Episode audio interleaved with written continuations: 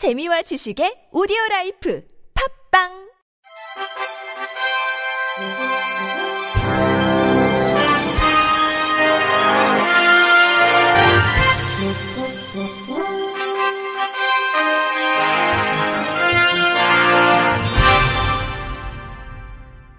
청취자 여러분 안녕하십니까? 12월 둘째 주 주간 KBIC 뉴스입니다.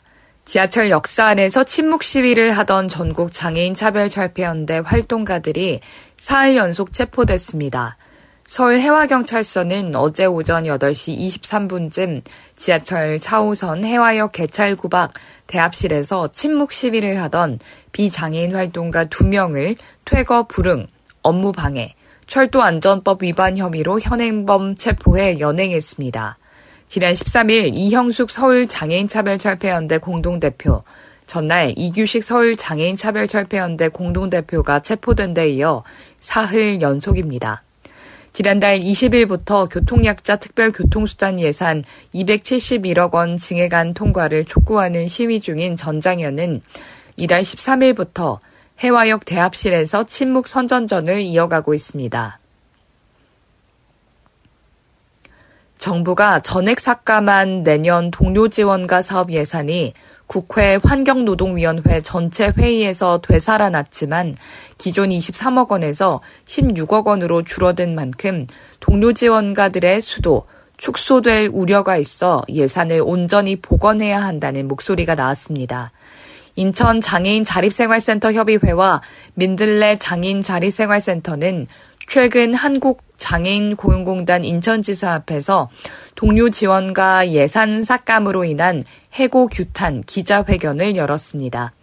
이들은 동료 지원과 사업 예산을 복구시켜 준다고 했어도 이는 올해 예산 23억 원에 3분의 1이 날아간 예산안이며 이에 187명의 동료 지원가 중에 3분의 1에 해당하는 동료 지원가 수가 줄어 해고 위기에 처했다고 지적했습니다.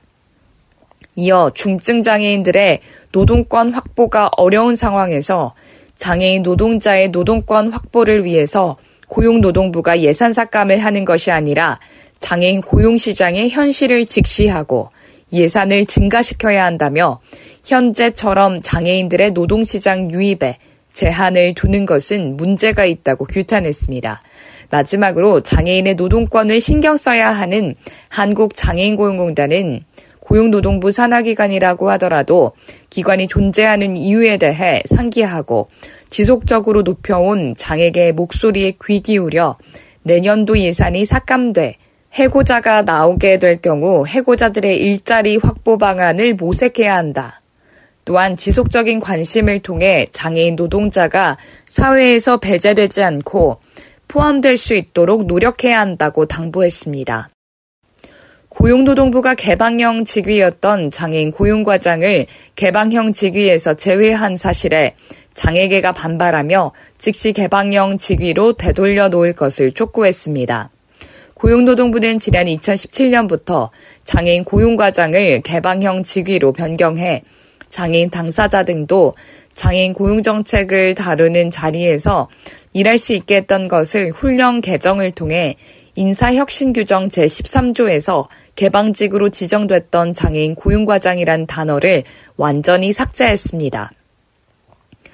이에 대해 한국장애인단체 총연합회는 성명서에서 보건복지부 장애인 권익지원과장 직위는 2004년부터 문화체육관광부 장애인 체육과장은 2007년부터 민간 출신 장애인 당사자를 임용하고 있다. 고용노동부에서만은 절대 안 되는 이유는 무엇인가라며 대한민국 장애인 고용을 책임지는 고용노동부에서 장애인을 고용할 기업에 장애인의 역량을 믿어달라고 하고 고용해달라고 하는 것은 어불성설이라고 꼬집었습니다. 이어 장애인 고용과정은 장애인의 고용정책을 시행하고 책임지는 중책의 자리이지 결코 공무원들의 승진 기회나 수단 보직 경유지가 아니라며 고용노동부 장관은 장애인 고용과장을 개방형 직위에서 없애버린 사유를 명백히 밝히고 정당한 이유가 없다면 장애인 고용과장을 즉시 개방형 직위로 되돌려 놓을 것을 강력히 촉구한다고 요구했습니다.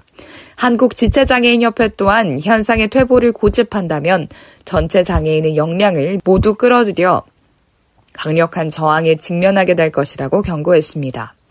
발달장애인을 동물에 비유한 천주교 신부의 발언에 대해 장애인 단체가 비판의 목소리를 냈습니다.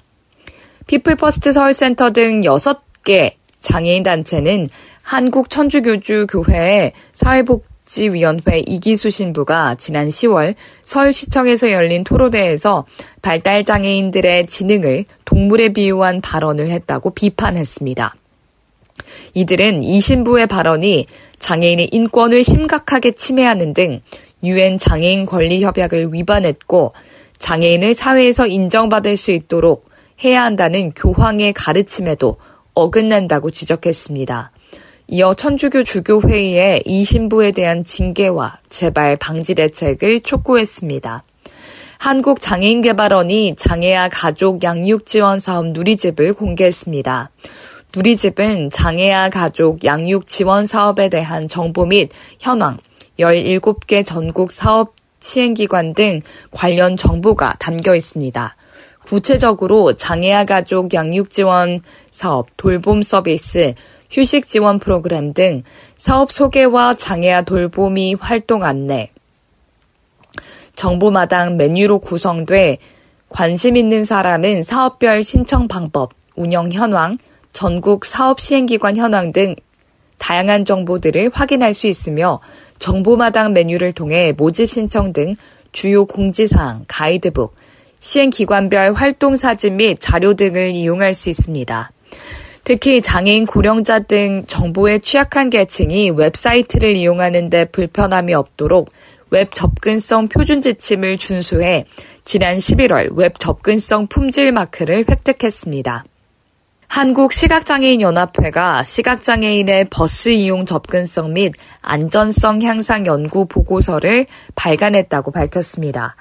연구 보고서에는 시각장애인이 버스에 탑승하기 위해 정류장 접근성에서부터 승하차에 이르는 과정 등 타 대중교통에 비해 안전과 편의성 측면에서 매우 취약한 점에 주목하며 국내외 노선 버스 및 정류장 현황 조사, 시각장애인을 대상으로 버스 이용 만족도와 요구사항 등을 심층 조사한 내용이 담겼습니다.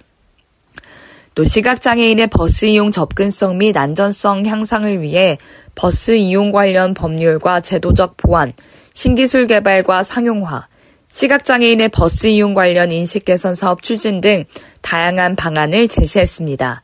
연구 보고서는 한국시각장애인연합회 시각장애인 편의시설 지원센터 홈페이지에서 확인 가능합니다.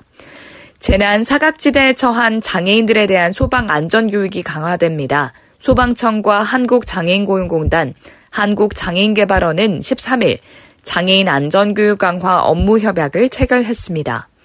이들은 장애인 안전교육을 담당할 안전 강사 양성을 지원하고 안전한 장애인 생활 환경 조성을 위한 연구와 조사 등을 진행합니다. 또 재난 상황에 신체적으로 취약한 지체장애인과 고령자, 인지 지각 능력이 떨어지는 발달 장애인과 시각, 청각 장애인에 대한 맞춤형 안전 교육 컨텐츠를 개발할 계획입니다. 이상으로 12월 둘째 주 주간 KBIC 뉴스를 마칩니다. 지금까지 제작의 이창훈, 진행의 유정진이었습니다. 고맙습니다. KBIC.